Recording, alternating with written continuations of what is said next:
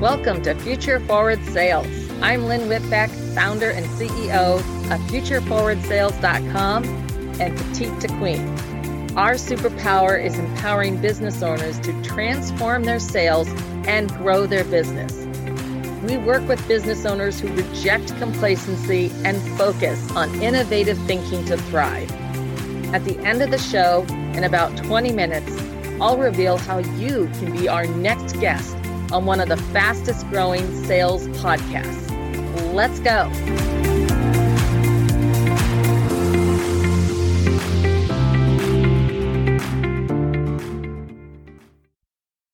Today we have Scott Beebe with us today of My Business on Purpose. How are you, Scott? Doing great, Gabby. How are you? I'm good. I'm good. And so happy to have you on here. And so please just tell us about who you are and what your company does. Yeah. So we actually, we're business on purpose. We do one thing, pretty straightforward, pretty focused, that we liberate business owners from their chaos so they can spend less time putting out fires and constantly throwing Hail Marys, and they can spend more time on doing the things that matter most.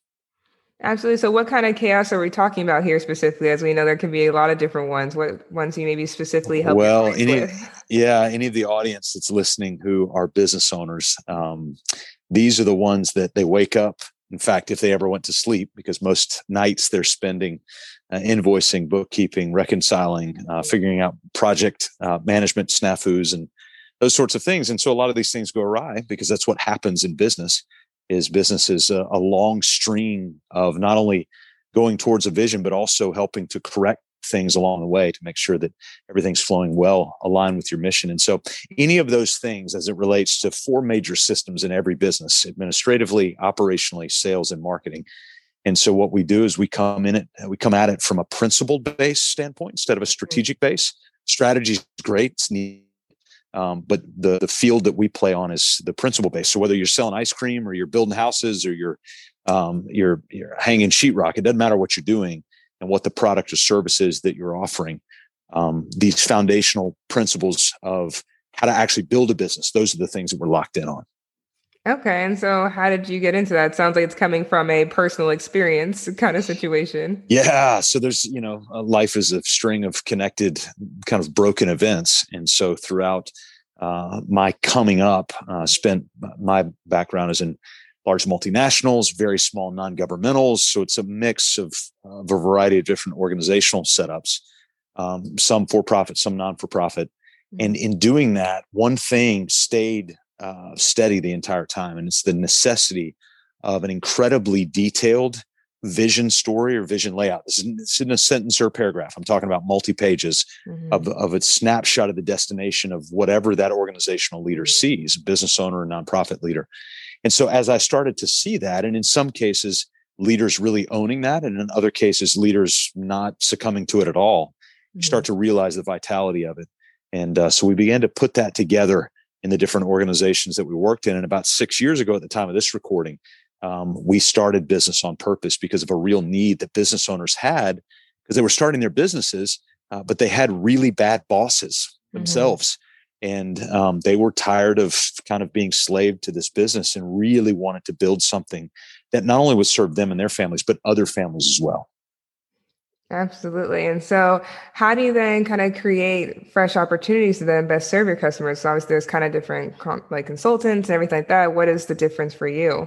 Yeah, Gabby, one of the things, and I wish, part of me is tempted to make this much more complex than it actually is. The reality is that when we see a pain point, a challenge, a principle, something that's been there for thousands of years that we sort of look back, research, understand, harness that, and then implant that into the day-to-day of the business owners. Things like delegation, things like classic old org charts, structure, those sort of things. We even look at the human body and realize, wow, the human body is actually structured in a series of systems, an endocrine system, the skeletal system.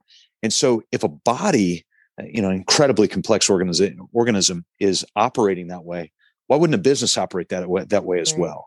And so as we're looking through those lenses, just last week, we built a hiring compensation calculator that came out of a need that a client had because we were tired of seeing our clients hire people and just guessing as to what to pay them. Mm-hmm. So we actually built a calculator. So they still have to use some intuition, but now they've got some objectivity to go along with it. And so I want to go back to what you mentioned in the previous question about, like you said, writing out the vision. How important is it to have the vision, the idea, everything just on paper, something that you can see rather than just jumbled up in your mind? Got a call yesterday from a home builder who'd got my name from a mutual contact, and called, and he said, "Hey, I'm interested in having you come out and speak, do retreat, and those sorts of things." We don't do a ton of those; we do some, mm-hmm. But they sort of have to fall within a very specific scope for what we do. And as we got to talking, he was using the verbiage, Gabby, that you're just using now: vision, mission, values, all those things. And so in my head, I start to find myself nodding in agreement. But fortunately, I stopped, kind of backed up, and I said, "Hey, just curious, when you say vision, is that actually written down somewhere?" And he's like, no, but we talk about it all the time. Mm. And the reality is, I heard this one time, and we've adopted it since, is if it's not written down, it doesn't exist. Right. And I could even go so far as to say, if it's not written down in detail, where people all throughout the organization can grab it mm-hmm. and make it their own, then it's not reality. And so you can talk about the buzz phrases of the vision, mission, values, et cetera, all you want. But the reality is you need people to own it. And by owning it, what we mean is talking about it repetitiously. So every 2 months, our team gets together for 1 hour solely devoted on me literally reading back through our 4-page vision. And I just read it from top to bottom every 2 months. Now, we talk intentionally about our mission and our values, and well, usually every day informally, but once a week at our team meeting, mm-hmm. we bring up specifically our mission and values. Those things not only have to be written down, but they have to be on repeat in the regular conversation mm-hmm. in set times throughout the organizational life. And so for the vision, is that something that can be altered or shifts at all throughout the process? Or it's something where it's like, this is kind of the foundation, what we always should keep as our roots? Yeah. Wow. What a good question. So what we've found is the vision is really never more than about 90 to 95% complete because we've never been there.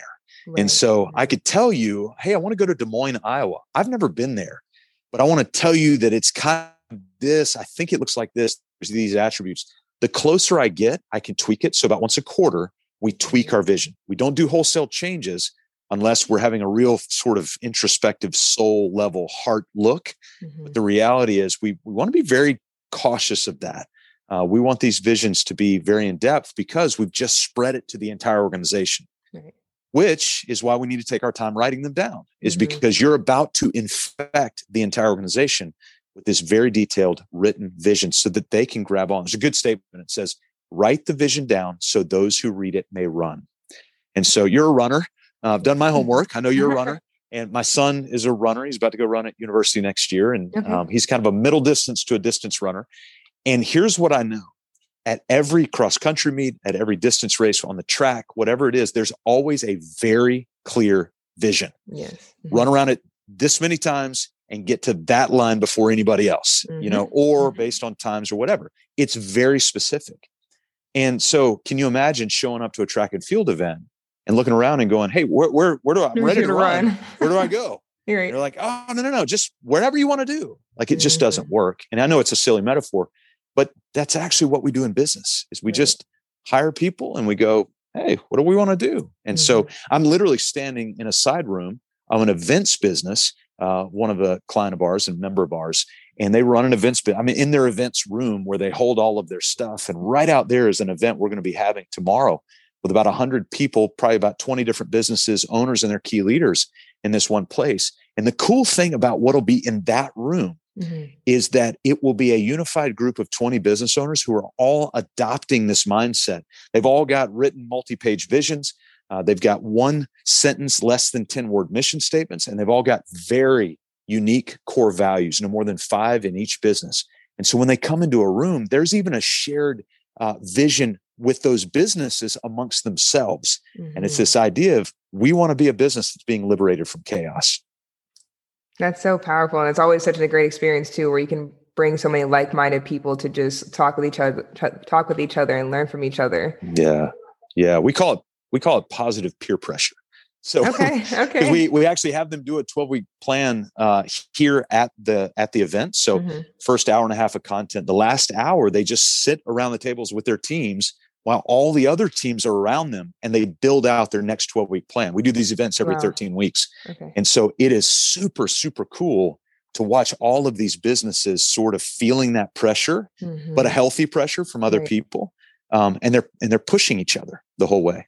Absolutely. Cause it sounds like something obviously that's like, oh, we'll get to that later. We'll get to that later. And it's like you said, when you have that positive peer pressure, it's like, and you know, that kind of competitive drive we naturally have as business owners, like, okay, well, we got to get this done because other people are getting it done. Yeah. They're doing it over there. Yeah. Don't you see? And we kind of sneak a peek over there.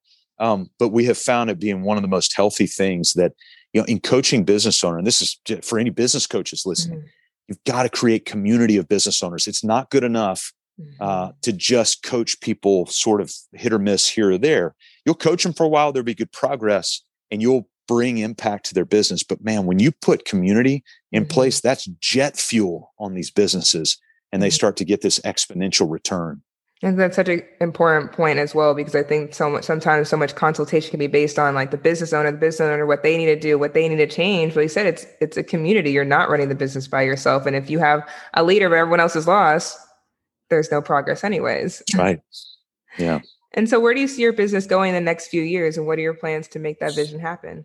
Gabby, wouldn't that be awkward if I didn't have an answer for that question based on what we were just talking about with vision? So two very clear things. One is we're in the process of taking our entire business model and we're going to put a franchise together for a certain niche. We're not at liberty to be able to talk about that just yet because we're going through the franchise process, but we are taking our business as a model for that. But for our business, what we call the boutique side of our business, the non-franchise side with Business on Purpose, within the next 3 years, we currently have 4 coaches and we will be up to 6 coaches within the next 3 years. And so we hire very slowly. Our average hiring process is about 4 months because we really do try to practice what we preach. In fact, our client here, when I walked in, they were in the midst of a hiring discussion with a new potential team member.